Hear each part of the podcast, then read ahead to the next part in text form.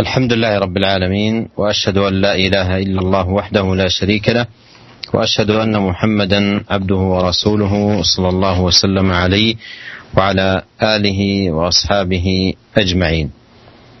أما بعد يواصل الإمام النووي رحمه الله تعالى إيراد الأدلة في باب الإخلاص وإحضار النية في جميع الأعمال والأقوال والأحوال البارزة والخفية. أورد رحمه الله تعالى حديث أبي إسحاق سعد بن أبي وقاص رضي الله عنه وهو أحد العشرة المشهود لهم بالجنة رضي الله عنهم. قال جاءني رسول الله صلى الله عليه وسلم يعودني عام حجة الوداع من وجع اشتد بي. فقلت يا رسول الله إني قد بلغ بي من الوجع ما ترى. وأنا ذو مال ولا يرثني إلا ابنة لي. أفأتصدق بثلثي مالي؟ قال لا. قلت فالشطر يا رسول الله. فقال لا. قلت فالثلث يا رسول الله. قال الثلث والثلث كثير أو كبير. إنك إن تذر ورثتك أغنياء خير من أن تذرهم عالة يتكففون الناس. وإنك لن تنفق نفقة تبتغي بها وجه الله إلا أجرت عليها حتى ما تجعل في في امرأتك. قال فقلت يا رسول الله أخلف بعد أصحابي؟ قال إنك لن تخلف فتعمل عملا تبتغي به وجه الله إلا ازددت به درجة ورفعة. ولعلك أن تخلف حتى ينتفع بك أقوام ويضر ويضر بك آخرون. اللهم أمضي لأصحابي هجرتهم ولا تردهم على أعقابهم لكن البائس سعد ابن خولة. يرثي له رسول الله صلى الله عليه وسلم أن مات بمكة متفق عليه. هذا الحديث حديث سعد بن أبي وقاص رضي الله عنه أورده الإمام النووي رحمه الله تعالى في كتاب الإخلاص والنية لقول النبي صلى الله عليه وسلم لسعد وإنك لن تنفق نفقة تبتغي بها وجه الله إلا أجرت عليها حتى ما تجعل في في امرأتك. وهذا فيه ثمرة النية الصالحة واحتساب الأجر عند الله عز وجل. فيكون النفقة التي تكون من العبد كل يوم على أهله وأولاده. وسعيه في جلب الرزق لهم وإحضار الطعام. كل ذلكم إذا احتسبه وصلحت نيته فيه بينه وبين الله تبارك وتعالى أجر عليه. وهذا فيه ثمرة النية. لأن النبي عليه الصلاة والسلام قال وإنك لن تنفق نفقة تبتغي بها وجه الله إلا أجرت عليها حتى ما تجعل في في امرأتك. فكل هذه الأعمال إذا قام بها العبد يبتغي بها وجه الله سبحانه وتعالى أجر عليها ففي الحديث ثمرة النية الصالحة وأثرها المبارك. Bismillahirrahmanirrahim. Alhamdulillah. Segala puji dan syukur kita panjatkan kehadirat Allah Subhanahu wa taala. Kita bersaksi bahwasanya tidak ada sembahan yang berhak untuk diserahkan peribadatan kecuali Allah Subhanahu wa taala, penguasa alam semesta ini dan kita bersaksi bahwasanya Muhammad adalah rasul Allah dan hamba Allah. Semoga salawat dan salam senantiasa tercurahkan kepada beliau dan juga kepada keluarga beliau serta kepada seluruh sahabat beliau tanpa terkecuali. Para pendengar yang dirahmati oleh Allah Subhanahu wa taala, Al-Imam Nawawi rahimahullah masih meneruskan menyebutkan hadis-hadis yang berkaitan dengan masalah niat yang beliau bawakan dalam bab al-ikhlas wa ihdharun niyah, bab tentang keikhlasan dan menghadirkan niat dalam segala amalan, dalam segala perkataan, dalam segala kondisi baik yang nampak maupun yang tersembunyi. Dan beliau membawakan hadis dari Abu Ishaq Sa'ad bin Abi Waqqas radhiyallahu taala anhu salah seorang sahabat yang telah dipersaksikan oleh Nabi sallallahu alaihi wasallam di antara 10 orang yang dipersaksikan oleh Nabi Shallallahu Alaihi Wasallam masuk ke dalam surga. Di antaranya adalah Sa'ad bin Abi Waqqas Abu Ishaq. Beliau berkata radhiyallahu taala anhu, bahwasanya datang Rasulullah Shallallahu Alaihi Wasallam datang kepadaku menyungukku, yaitu tatkala Sa'ad bin Abi Waqqas dalam keadaan sakit. Ama hajatil wada. Tatkala itu uh, Rasulullah Wasallam ya di tahun mereka sedang melaksanakan haji wada. Kemudian Sa'ad bin Abi Waqqas dalam keadaan sakit, maka dijenguk oleh Nabi Shallallahu Alaihi Wasallam karena rasa sakit yang amat parah yang dialami oleh Sa'ad bin Abi Waqqas.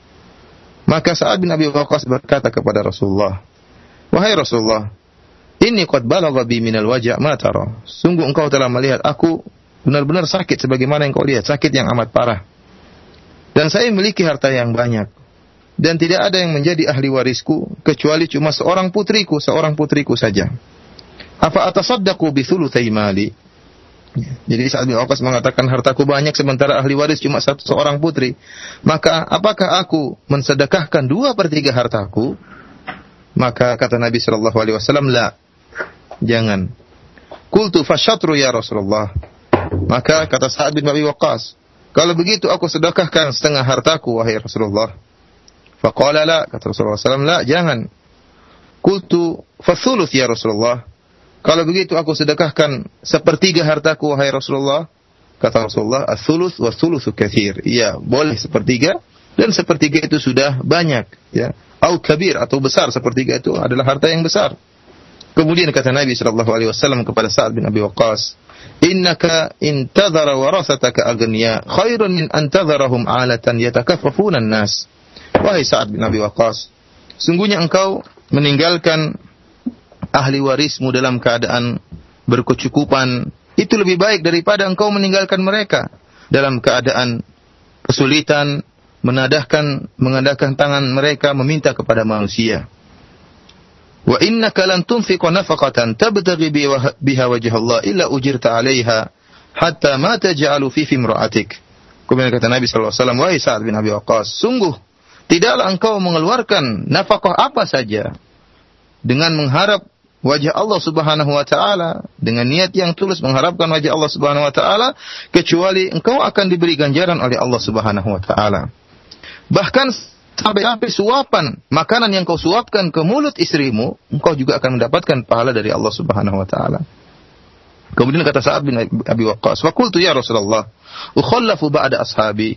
Wahai Rasulullah, apakah aku akan ditinggalkan di Mekah sementara para sahabatku akan kembali ke Madinah bersama engkau ya setelah melaksanakan haji wada apakah mereka akan kembali ke Madinah sementara aku ditinggalkan di Mekah kata Nabi sallallahu alaihi wasallam innaka lan tukhallafa amalan tabtaghi bihi wajh Allah illa zadatta bihi darajatan wa rif'ah wahai Sa'ad bin Abi Waqqas tidaklah engkau ditinggalkan di Mekah kemudian engkau mengamalkan amalan dengan mengharap wajah Allah Subhanahu wa taala engkau ikhlas dalam beramal kecuali akan bertambah derajatmu dan akan bertambah ketinggianmu. Wala'allaka an tukhallafa hatta yantafi'a bika, bika aqwamun wa yudarra bika akharun. Dan bisa jadi engkau tertinggal di di sini di Mekah, kemudian akhirnya banyak orang yang akan mendapatkan manfaat darimu yaitu kaum muslimin dan sebagian kaum akan mendapatkan kemudaratan darimu yaitu orang-orang kafir. Kemudian kata Nabi wasallam, "Allahumma amdi li ashabi hijratahum." Ya Allah, langsungkanlah hijrah hijrah para sahabatku wala taruddahum ala aqabihim dan jangan engkau kembalikan mereka ke belakang mereka. Lakinil ba'isu Sa'ad bin Khawlah akan tetapi yang menyedihkan adalah Sa'ad bin Khawlah yartilahu Rasulullah sallallahu alaihi wasallam an mata bi Makkah karena Sa'ad bin Khawlah ini ya disedihkan oleh Nabi sallallahu alaihi wasallam karena dia meninggal di Mekah. Hadis ini diriwayatkan oleh Al Imam Al Bukhari dan Imam Muslim dalam sahih mereka. Para pendengar yang dirahmati oleh Allah Subhanahu wa taala, dalam hadis ini yang jadi perhatian kita adalah sabda Nabi Shallallahu alaihi wasallam kepada Sa'ad bin Abi Waqqas, "Innaka lan tunfiqa nafaqatan tabtaghi bi Allah." Ini yang jadi perhatian kita. Kata Nabi Shallallahu alaihi wasallam kepada Sa'ad bin Abi "Tidaklah engkau menginfakkan infak apa pun namun engkau mengharapkan wajah Allah Subhanahu wa taala kecuali engkau diberi pahala oleh Allah. Bahkan makanan yang kau suapkan ke istrimu. Ya. Ini menunjukkan akan buah daripada niat yang benar, niat yang lurus. Ya. Dengan tatkala seorang beramal mengharapkan wajah Allah Subhanahu wa taala. Oleh karena jika seorang kepala keluarga kemudian tiap hari dia bekerja mencari nafkah, ya mengeluarkan keringat, banting tulang, seluruhnya akan dapat pahala dari Allah Subhanahu wa taala kalau dia niatkan karena Allah Subhanahu wa taala untuk memberi makan, beri nafkah kepada istrinya, kepada anak-anaknya, seluruh kegiatan dia, seluruh rasa letih dia diberi pahala oleh Allah Subhanahu wa taala. Oleh karenanya, hadis ini adalah hadis yang sangat uh, memberi harapan kepada kita barang siapa yang mengamalkan atau mencari nafkah buat keluarganya karena Allah Subhanahu wa taala, maka dia akan mendapatkan ganjaran yang besar karena ini merupakan buah daripada niat yang lurus. وهذا الحديث فيه بيان حسن خلق النبي عليه الصلاة والسلام مع أصحابه رضي الله عنهم فكان يزور مريضهم ويتفقد أحوالهم ويدعو لهم عليه الصلاة والسلام ويرشدهم لما فيه الخير لهم ويستشيرونه.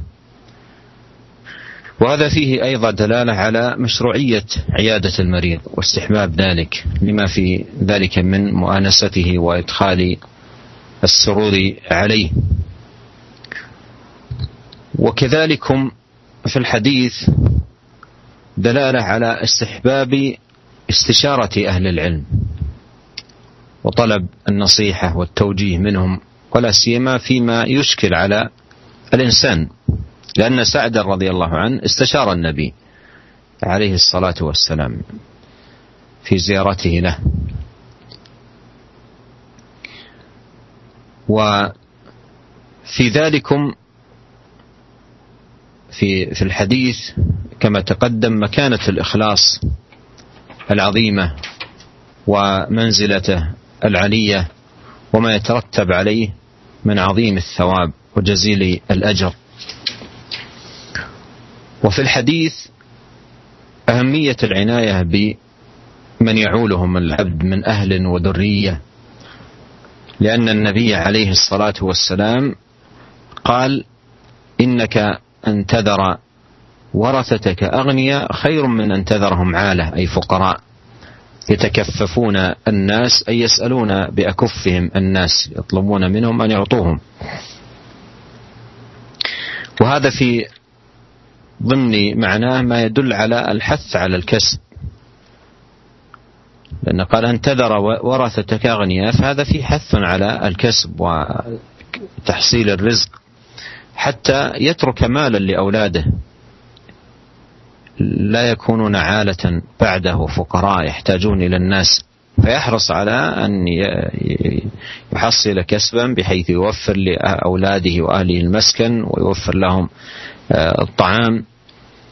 وهذا سعد ترك مالا وأخبر عن نفسه للنبي عليه الصلاة والسلام قال أنا ذو مال ولا يرثني إلا ابنة لي. أفأتصدق بثلثي مالي؟ وهذا في حرص أيضا الصحابة على الصدقة والبذل في سبيل الله عز وجل. قال لا. قلت فالشطر يا رسول الله. قال لا. قال قلت فالثلث يا رسول الله. قال الثلث والثلث كثير. فرغبه النبي عليه الصلاة والسلام في أن يستبقي أكثر من ثلثي ماله لورثته. وعلل ذلك بقوله أن تذر ورثتك أغنياء خير من أن تذرهم عالة يتكففون الناس Para pendengar yang dirahmati oleh Allah Subhanahu wa taala, dalam hadis ini menjelaskan tentang bagaimana indahnya akhlak Nabi Shallallahu alaihi wasallam di mana Nabi Shallallahu alaihi wasallam memperhatikan para sahabat beliau. Nabi Shallallahu alaihi wasallam mengunjungi para sahabat yang sakit, Nabi SAW mengecek bagaimana kondisi mereka. Nabi SAW mendoakan mereka. Nabi SAW mengarahkan mereka. Dan mereka juga ber, minta petunjuk dari Nabi Shallallahu Alaihi Wasallam. Sebagaimana dalam hadis ini Nabi Shallallahu Alaihi Wasallam mengunjungi mengunjungi Sa'ad bin Abi Waqqas yang sedang sakit. Oleh karenanya hadis ini juga menunjukkan tentang disyariatkannya kita mengunjungi orang yang sakit. Kalau ada saudara kita yang sakit, sahabat kita yang sakit, kita kunjungi. Karena hal ini tentunya akan memasukkan rasa senang, rasa gembira dalam hatinya menunjukkan ada sahabatnya yang perhatian terhadap dia. Dan ini sangat berpengaruh dalam kondisi kesehatan dia. Ya. Kemudian di antara faedah yang bisa kita ambil dari hadis ini yaitu disunahkan bagi kita untuk bermusyawarah atau minta petunjuk kepada orang yang berilmu. Kita minta nasihat kepada mereka, terutama pada perkara-perkara yang membingungkan kita, yang buat kita bingung, yang buat kita bimbang. Ya, kita bertanya kepada para ahli ilmu, kepada para ustadz, kepada para ulama. Karena dalam hadis ini Sa'ad bin Abi Waqqas, ya, beliau meminta petunjuk kepada Nabi Shallallahu Alaihi Wasallam. Tatkala Nabi Shallallahu Alaihi Wasallam mengunjungi beliau. Kemudian hadis ini juga menunjukkan sebagaimana telah lalu menunjukkan akan tingginya urgensinya ikhlas, urgensinya niat yang tulus tatkala beramal. Ya karena Nabi Shallallahu Alaihi Wasallam menjelaskan jika suatu amalan, amalan biasa namun dikerjakan karena mengharapkan pahala dari Allah Subhanahu Wa Taala ikhlas karena Allah maka Allah akan memberikan ganjaran kepada amalan tersebut. Hadis ini juga menunjukkan akan pentingnya seorang memperhatikan yaitu istrinya dan anak-anaknya, orang-orang menjadi tanggungannya. Ya. Sebagaimana dalam hadis ini Nabi Shallallahu Alaihi Wasallam menganjurkan kepada Sa'ad bin Abi Waqqas untuk memperhatikan anak dan istrinya. Oleh karenanya Nabi SAW mengatakan, Innaka antadhara warasataka agniya, khairun laka min antadharahum alatan yatakaffafuna nas. Sungguhnya engkau wahai Sa'ad bin Abi Waqqas, engkau meninggalkan ahli warismu dalam keadaan berkecukupan, kaya, itu lebih baik daripada engkau meninggalkan mereka dalam keadaan miskin, minta-minta, menjulurkan tangan, minta-minta kepada masyarakat. Ini kurang bagus. Kemudian dalam hadis ini juga ada motivasi untuk bekerja dan untuk mencari rezeki dan agar seorang bisa mengumpulkan harta ya untuk diberikan kepada istri dan anak-anaknya. Ya, sehingga mereka tidak menjadi orang-orang miskin, kemudian minta kepada masyarakat, merepotkan masyarakat, Ya, karena dalam hadis ini Nabi Shallallahu Alaihi Wasallam menyebutkan bahwasanya kita meninggalkan keluarga kita dalam keadaan berkecukupan itu lebih baik daripada meninggalkan mereka dalam keadaan miskin. Saat bin Abi Waqqas adalah seorang yang kaya. Dia mengatakan, wa ana malin. Wahai Rasulullah, saya adalah orang yang kaya. Dan dia mengabarkan kepada ke, kepada Nabi Shallallahu Alaihi Wasallam bahwasanya tidak ada yang menjadi ahli warisku kecuali seorang putri saja. Saya hanya memiliki seorang putri. Oleh karenanya uh, Sa'ad bin Abi Waqqas ingin berniat menginfakkan dua per tiga hartanya. Sepertiga buat putrinya dan dua per tiga dia ingin fakkan di jalan Allah Subhanahu Wa Taala. Yang ini menunjukkan bagaimana semangat sahabat untuk bersedekah, semangat sahabat untuk mengeluarkan hartanya di jalan Allah Subhanahu Wa Taala. Maka bin Abi Waqqas bertanya kepada Nabi, memberi mem meminta masukan dari Nabi Shallallahu Alaihi Wasallam. Maka dia mengatakan, apakah saya mensodakahkan dua per tiga hartaku? Kata Nabi, jangan. Bagaimana kalau setengah wahai Rasulullah kata Nabi jangan. Bagaimana kalau sepertiga? Maka Nabi SAW mengatakan e, sepertiga dan sepertiga itu e, banyak. Oleh karenanya Nabi SAW menasihatkan kepada Sa'ad bin Abi Waqqas untuk mensisakan dua per tiga hartanya untuk ahli warisnya.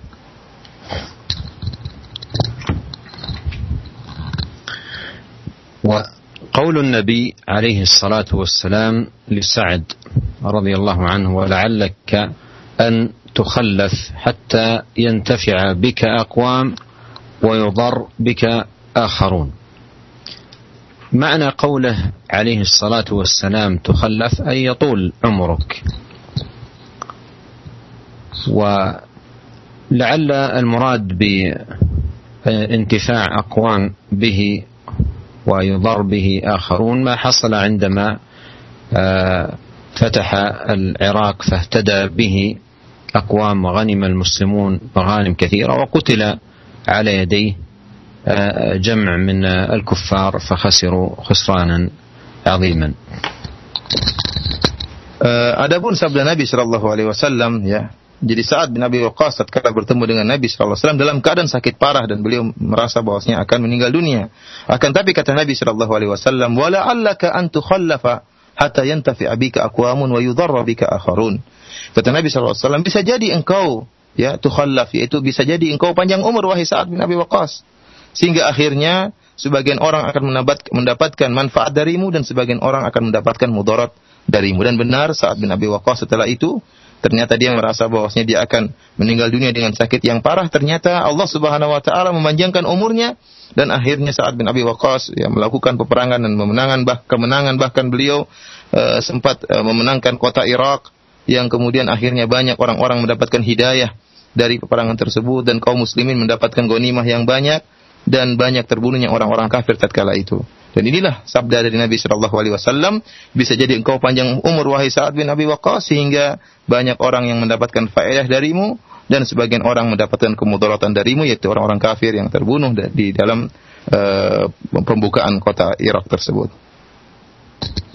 وأما سعد بن خولة الذي ذكره النبي عليه الصلاة والسلام في آخر الحديث بقوله لكن البائس سعد بن خولة.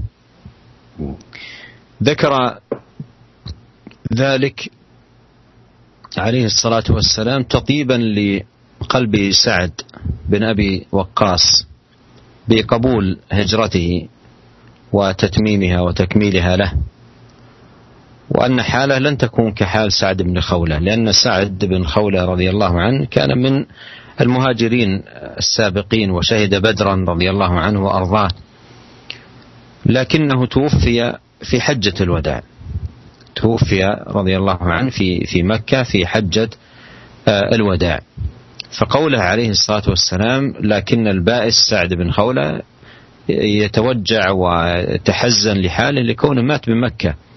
وكانوا يكرهون الإقامة في الأرض التي هاجروا منها وتركوها مع حبهم فيها لله عز وجل. فقال له عليه الصلاة والسلام ذلك تطيبا لحاله وأن حاله لن تكون كحال آه، سعد بن خولة بل سيتم الله عز وجل سيشفى من المرض بإذن الله ويتم الله عز وجل آه، له آه، هجرته. Dan di akhir hadis Nabi Shallallahu Alaihi Wasallam untuk menenangkan hati Sa'ad bin Abi Waqqas yang tatkala sakit parah dan khawatir meninggal di kota Mekah maka kata Nabi Shallallahu Alaihi Wasallam Walakin al-ba'is Sa'ad bin Khawlah. Yang menyedihkan adalah Sa'ad bin Khawlah. Siapa Sa'ad bin Khawlah ini? Sa'ad bin Khawlah adalah salah seorang dari sahabat yang mulia yang termasuk uh, orang pertama uh, termasuk orang-orang berhijrah dari kota Mekah menuju kota Madinah bahkan dia termasuk orang yang ikut serta dalam perang Badar. Akan tetapi tatkala Rasulullah SAW melaksanakan haji wada bersama para sahabatnya, ternyata Sa'ad bin Khawlah ini meninggal tatkala melaksanakan haji wada. Ya. Oleh karenanya Nabi SAW ingin menangkan hati Sa'ad bin Abi Waqqas. Nabi mengatakan bahwasanya wahai Sa'ad bin Abi Waqqas, kondisimu tidak akan seperti Sa'ad bin Khawlah yang menyedihkan yang meninggal di kota Mekah. Tapi engkau insya Allah akan diterima hijrahmu dan engkau akan disempurnakan urusanmu oleh Allah Subhanahu wa taala dan engkau akan disembuhkan oleh Allah Subhanahu wa taala.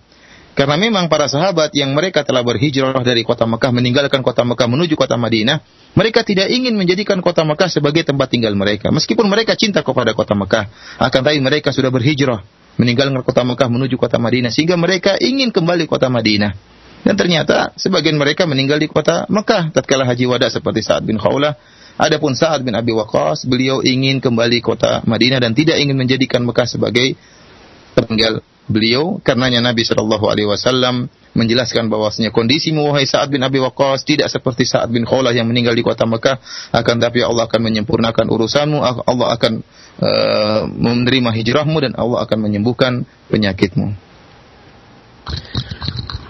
ثم أورد الإمام النووي رحمه الله تعالى حديث أبي هريرة رضي الله عنه قال قال رسول الله صلى الله عليه وسلم إن الله لا ينظر إلى أجسامكم ولا إلى صوركم ولكن ينظر إلى قلوبكم. رواه مسلم.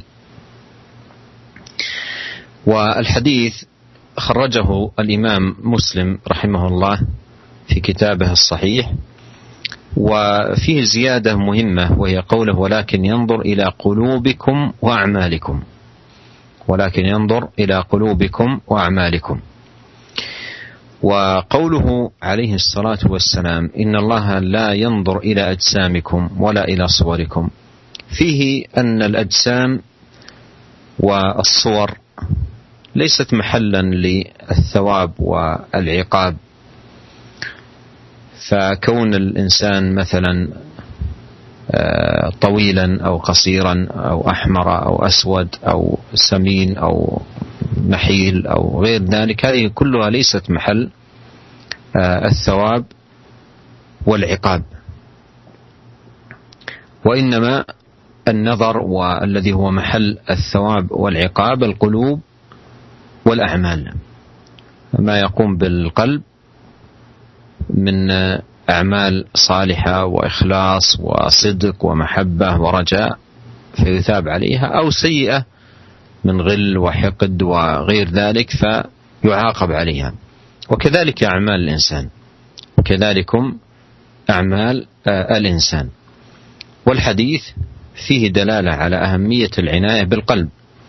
لأن القلب محل النظر والثواب والعقاب.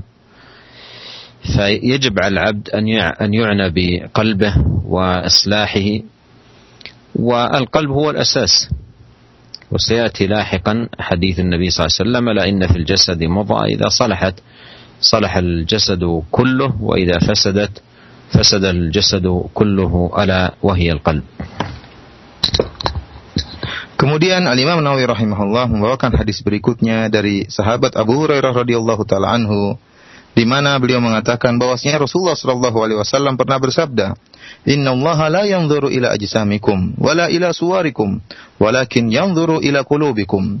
Sungguhnya Allah Subhanahu wa taala tidak melihat, tidak memandang kepada jasad-jasad kalian dan tidak memandang kepada bentuk-bentuk dan rupa-rupa kalian akan tapi Allah Subhanahu wa taala memandang dan melihat kepada hati-hati kalian Hadis adalah hadis yang sahih yang diriwayatkan oleh Imam Muslim dalam kitabnya Sahih Muslim. Dan di sana ada tambahan yang sangat penting yaitu tambahan kata Nabi Shallallahu alaihi wasallam walakin yanzuru ila qulubikum wa a'malikum. Akan tapi Allah Subhanahu wa taala memandang kepada hati-hati kalian dan kepada amalan-amalan kalian. Para pendengar radio Raja yang dirahmati oleh Allah Subhanahu wa taala, Sabda Nabi Shallallahu Alaihi Wasallam, sungguhnya Allah tidak memandang kepada jasad-jasad kalian dan rupa-rupa kalian. Ini menjelaskan kepada kita bahwasanya jasad, bentuk tubuh, rupa tubuh, rupa wajah itu bukan merupakan tempat yang mendatangkan pahala atau mendatangkan hukuman dari Allah Subhanahu wa taala. Seorang yang kondisi tubuhnya pendek atau tinggi tidak memberi pengaruh dalam masalah pahala atau uh, hukuman dari Allah Subhanahu wa taala. Seorang mungkin gemuk, mungkin kurus, mungkin hitam, mungkin putih ya. Ini tidak memberi pengaruh dalam masalah masalah pahala. Akan tapi yang menjadi patokan untuk mendapatkan pahala atau mendapat hukuman adalah masalah hati dan masalah amal. Oleh karenanya kata Nabi sallallahu alaihi wasallam, "Walakin yanzur ila qulubikum wa amalikum." Akan tapi Allah Subhanahu wa taala memandang dan melihat kepada hati-hati kalian dan kepada amalan-amalan kalian. Hati-hatilah dan Eh, hati-hati kita ini dan juga amalan-amalan kita ini yang menjadi patokan untuk melihat adanya pahala atau hukuman. Apa yang terbetik dalam hati kita berupa amalan-amalan soleh seperti ikhlas, kemudian roja, berharap kepada Allah, kemudian amalan-amalan hati yang lainnya, maka ini semua akan dinilai pahala oleh Allah Subhanahu wa taala. Inilah yang dilihat oleh Allah Subhanahu wa taala. Demikian juga apa yang terbetik dalam hati kita berupa kemaksiatan seperti hasad, dengki, berburuk sangka, ini juga dilihat oleh Allah Subhanahu wa taala. Ini yang dinilai oleh Allah Subhanahu wa taala dan mendapatkan dosa bagi kita. Demikian juga amalan-amalan. Allah melihat bagaimana amalan kita. Itu juga dinilai oleh Allah Subhanahu wa taala baik mendapatkan pahala maupun mendapatkan dosa. Maka dalam hadis ini memberi memberi petunjuk kepada kita akan perhatian terhadap hati. Wajib bagi seorang hamba untuk memperbaiki hatinya. Karena hati merupakan pondasi dari amalan dan akan datang pada penjelasan nanti tentang hadis Nabi Shallallahu Alaihi Wasallam bahwasanya ketahuilah dalam tubuh ada segumpal daging ida saluha saluhal jasadu kulluh jika baik dia maka baik seluruhnya dan jika rusak dia maka rusak seluruh tubuh dan dia itu adalah hati ثم أورد رحمه الله تعالى حديث أبي موسى الأشعري رضي الله عنه قال سئل رسول الله صلى الله عليه وسلم عن الرجل يقاتل شجاعة ويقاتل حمية ويقاتل رياء أي ذلك في سبيل الله. فقال رسول الله صلى الله عليه وسلم من قاتل لتكون كلمة الله هي العليا فهو في سبيل الله. متفق عليه. هذا الحديث أيضا من الأحاديث التي تتعلق بالإخلاص وإصلاح النية وأن ذلكم يترتب عليه قبول العمل والإثابة عليه. فإن النبي عليه الصلاة والسلام سئل عن الرجل يقاتل شجاعة يعني حتى يقال عنه شجاع. والرجل يقاتل حمية أي عصبية وحمية ونصرة لقومه ولو كانوا على ضلال أو على باطل. والرجل يقاتل رياء يعني من أجل مراءة الناس. وإظهار نفسه أمامهم. أي ذلكم في سبيل الله؟ أي ذلكم في سبيل الله؟ فقال عليه الصلاة والسلام من قاتل لتكون كلمة الله هي العليا فهو في سبيل الله. بين عليه الصلاة والسلام أن سبيل الله واحد وهو ما كان قصد به وجه الله وأريد به وجه الله.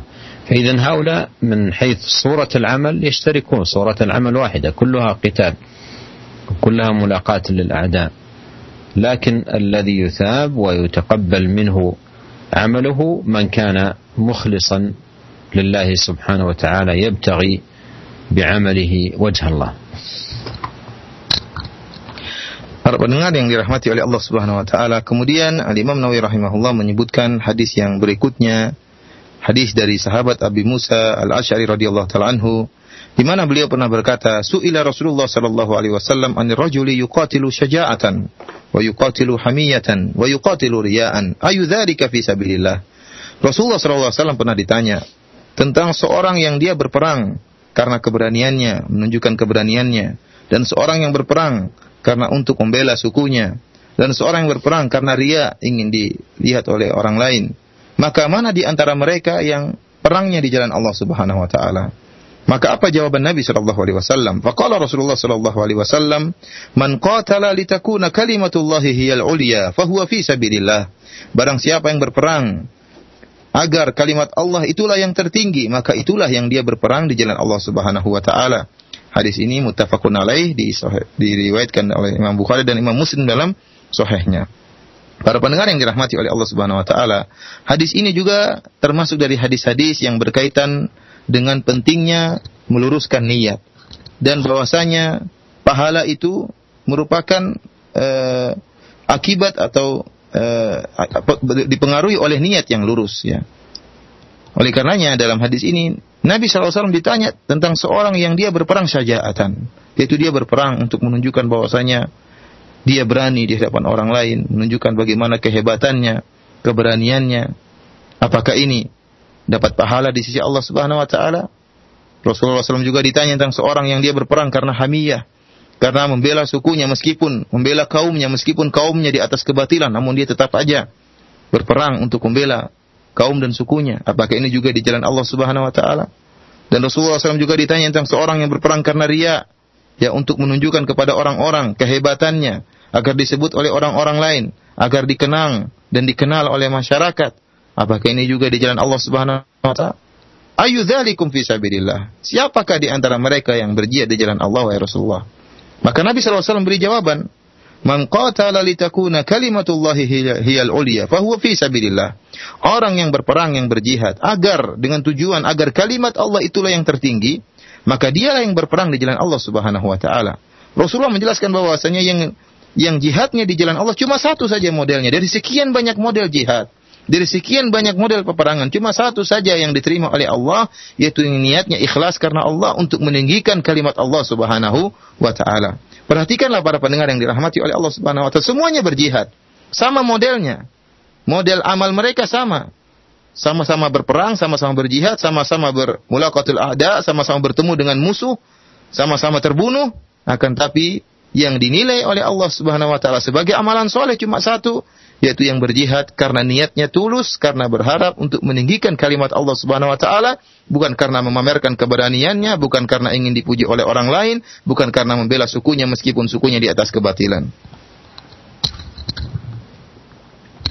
ثم أورد رحمه الله تعالى حديث أبي بكرة نفيع بن الحارث الثقفي رضي الله عنه أن النبي عليه الصلاة والسلام قال إذا التقى المسلمان بسيفيهما فالقاتل والمقتول في النار.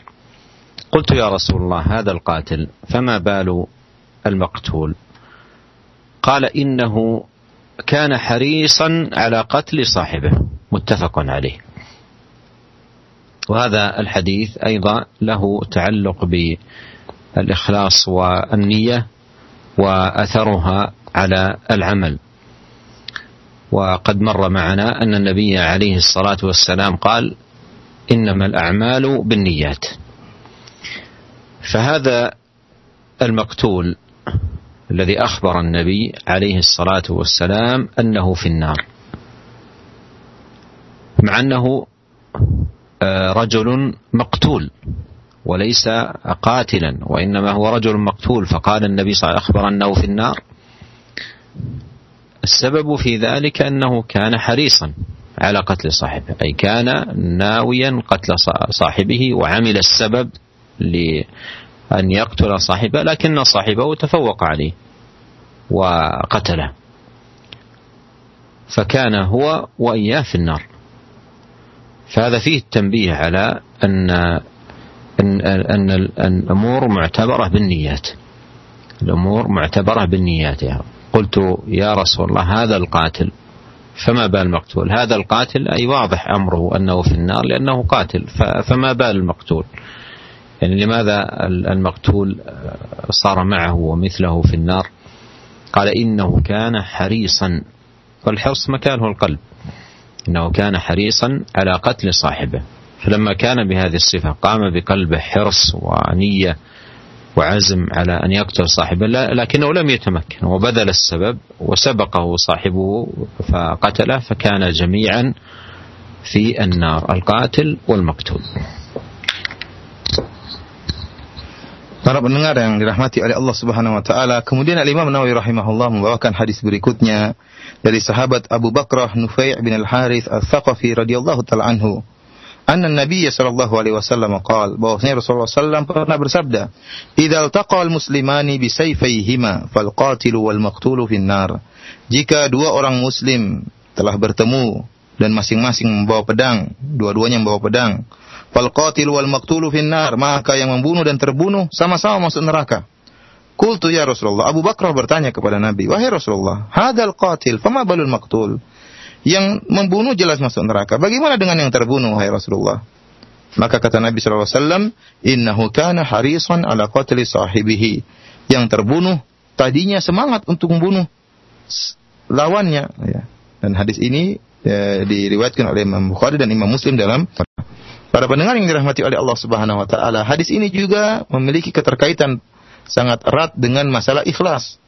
Bahwasanya dan juga masalah niat. Bahwasanya niat memiliki dampak sangat luar biasa terhadap amalan. Ya. terhadap amalan. Bahwasanya yang menjadi pengaruh dalam amalan adalah niat. Dan telah lalu penjelasan hadis sabda Nabi Shallallahu Alaihi Wasallam innamal amalu bin niat bahwasanya amalan-amalan tergantung daripada niatnya. Ya amalan itu dampaknya dari niat. Niat memberi dampak kepada amalan orang yang terbunuh di sini yang telah dikabarkan oleh Nabi Shallallahu Alaihi Wasallam bahwasanya dia posisinya masuk dalam neraka. Padahal dia adalah orang yang terbunuh, bukan orang yang bunuh. Kok bisa dia masuk dalam neraka? Sebabnya apa? Nabi jelaskan sebabnya. Innahu kana harisan. Orang ini yang terbunuh tadi semangat untuk membunuh temannya. Ya, dia sudah semangat, berniat ya, berniat untuk membunuh temannya. Dan dia sudah melakukan sebab, dia sudah bawa pedang dan siap membunuh temannya. Akan tapi dia kedahuluan temannya. Temannya lebih hebat sehingga dia pun yang terbunuh. Ya. Akan tapi Nabi jelaskan bahwasanya innamal a'malu niat, amalan tergantung niatnya karena dia sudah berniat untuk membunuh temannya meskipun tidak berhasil, maka nasibnya sama dengan yang membunuh, sama-sama masuk dalam api neraka.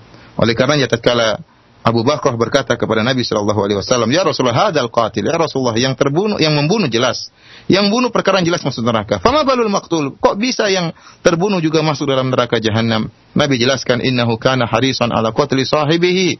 Tadi yang terbunuh juga semangat untuk membunuh saudaranya, membunuh sahabatnya, membunuh temannya, namun dia sudah kedahuluan terbunuh dan semangatnya itu tempatnya di hati menunjukkan bahwasanya niat memiliki dampak pengaruh dalam masalah amalan. ثم أورد رحمه الله تعالى حديث أبي هريرة رضي الله عنه قال قال رسول الله صلى الله عليه وسلم صلاة الرجل في جماعة تزيد على صلاته في بيته وصلاته في سوقه بضعا وعشرين درجة. وذلك أن أحدهم إذا توضأ فأحسن الوضوء ثم أتى المسجد لا ينهزه إلا الصلاة أي لا ينهضه ولا يقيمه إلا الصلاة. لا يريد إلا الصلاة لم يخطو خطوة إلا رفع له بها درجة وحط عنه بها خطيئة حتى يدخل المسجد. فإذا دخل المسجد كان في صلاة ما كانت الصلاة هي تحبسه. والملائكة يصلون على أحدكم ما دام في مجلسه الذي يصلي فيه يقولون اللهم ارحمه اللهم اغفر له اللهم تب عليه. ما لم يؤذي فيه ما لم يؤذي فيه ما لم يحدث فيه. متفق عليه وهذا لفظ مسلم. هذا الحديث أورده الإمام النووي رحمه الله تعالى في باب الإخلاص والنية. لأن النبي عليه الصلاة والسلام قال ثم أتى المسجد لا ينهزه إلا الصلاة لا يريد إلا الصلاة. ثم ذكر الثواب المترتب على ذلك. والعمل الذي ترتب على عليه هذا الأجر مقيد بهذا القيد وهو الإخلاص إلا الصلاة إلا آه، أي ليس له غرض آخر وليس له نية أخرى. وإنما خرج من بيته متطهرا متوضئا قاصدا المسجد لا يريد إلا الصلاة. فهذا فيه ثمرة النية آه، وأنه يترتب عليها الأجر والثواب. فلو أن شخصان أحدهما خرج آه، كلاهما خرج في وقت واحد من البيت أحدهما توضأ وتطهر في بيته ولم يخرج إلا بنية الصلاة ومشى معا آه، مسافة طويلة. ثم لما وصل المسجد الآخر سمع الأذان فدخل المسجد وتوضأ وصلى. الأول يكتب له عمله من أول ما خرج من بيته بكل خطوة يخطوها. يرفع له بها درجة وتحط بها خطيئة حتى يدخل المسجد. لأنه من حين خرج من البيت لم يخرج ولم ينهض إلا لأجل الصلاة فيكتب له ذلك كله. فهذا فيه أثر النية مع أن الشخصين عملهما واحدا من حيث الحركة والمشي والمسافة التي قطعاها لكن لما كان ذاك وفق للنية والاهتمام بأمر الصلاة وأنه لم ينهض من بيته إلا لأجلها كتب له كل خطوة يخطوها درجة وحط عنه بها خطيئة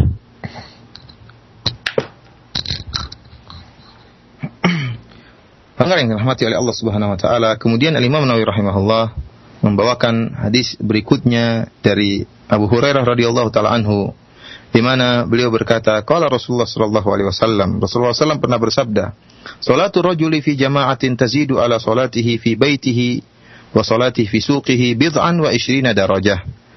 Bahwasanya salat seorang bersama jamaah ya lebih dilipat gandakan oleh Allah Subhanahu wa taala sekian lebih dari 20 derajat ya 20 sekian derajat dibandingkan sholatnya di rumahnya atau di pasarnya ya wadzalika anna ahadahum idza tawaddaa fa wudu yang itu perkara demikian itu jika salah seorang dari mereka berwudu kemudian dia baguskan wudunya kemudian dia berjalan menuju masjid la yanhazuhu illa shalah dia tidak berdiri menuju ke masjid kecuali karena ingin salat la yuridu illa salat dan dia tidak berangkat ke masjid kecuali dengan niat untuk sholat. Maka kata Nabi Shallallahu Alaihi Wasallam, lam yakhtu khatwatan illa rufi alahu biha darajah. Tidaklah dia melangkahkan satu langkah kecuali akan diangkat derajatnya dan akan dihapuskan kesalahannya sampai dia masuk masjid. Dan jika dia sudah masuk masjid, maka kana fi sholati maka nanti sholatu hiya tahbisuhu. Maka dia akan dihukumi seperti orang yang terus sholat selama yang membuat dia di masjid adalah sholat dan malaikat akan mendoakan dia madama fi majlisi selama dia masih ada di tempat duduknya yang dia sholat di tempat duduknya di tempatnya tersebut. Yaqulun Allahumma arhamhu malaikat berkata ya Allah rahmatilah dia. Ya Allah, ampunilah dia. Ya Allah, terimalah taubatnya selama dia tidak berhadas ya. Selama dia tidak ber, berhadas. Hadis ini diriwayatkan oleh Imam Bukhari dan Muslim dalam sahih mereka. Para pendengar yang dirahmati oleh Allah Subhanahu wa taala, Imam Al-Imam Nawawi rahimahullah membawakan hadis ini dalam bab ikhlas dan pentingnya niat. Karena dalam hadis ini ada lafal kata Nabi sallallahu alaihi wasallam, "Tsumma atal masjida la yanhazuhu illa salat." La yuridu illa salat. Kemudian orang ini pun melangkahkan kakinya menuju masjid dan dia tidak berdiri untuk pergi ke masjid kecuali dengan niat untuk salat. La yuridu illa salat, dia tidak berkehendak kecuali untuk salat. Tatkala niatnya benar-benar lurus untuk salat, maka Allah Subhanahu wa taala memberikan dia ganjaran pahala karena niatnya tersebut. Ini menunjukkan ya bahwasanya pengaruh niat yang luar biasa terhadap pahala suatu amalan. Dia berangkat keluar dari dari rumahnya tidak punya niat kecuali untuk melaksanakan ibadah solat. Illa solat. Tidak ada niat kecuali solat. Maka setiap langkahnya, lihat pahala yang Allah berikan kepada dia karena niatnya tadi. Setiap langkahnya akan diangkat derajatnya. Dan setiap langkahnya akan dikurangi dosanya. Oleh karenanya kalau kita lihat misalnya ada dua orang. Dua orang ini sama-sama ke masjid. Namun yang satu yang pertama dia begitu mendengar azan dia pun berwudu di rumahnya, kemudian dia baguskan wudunya, kemudian dia memang berniat untuk melaksanakan ibadah sholat, kemudian dia melangkahkan kakinya menuju masjid, ya, menuju masjid dan sampai di sana pun dia dia sholat. Maka sejak dia dari rumahnya, sejak dia berwudu, sejak dia melangkahkan kakinya, seluruhnya dinilai pahala oleh Allah Subhanahu wa taala. Kenapa? Karena sejak dari rumahnya dia sudah niat untuk sholat. Dia tidak berdiri, tidak melangkahkan kakinya, kecuali niatnya untuk sholat. Niat ini sangat diperhatikan oleh Allah Subhanahu Wa Taala. Dan niat inilah yang mendatangkan pahala. Setiap langkahnya ya menuju masjid dinilai pahala oleh Allah Subhanahu Wa Taala, diangkat derajatnya dan dikurangi dosa-dosanya.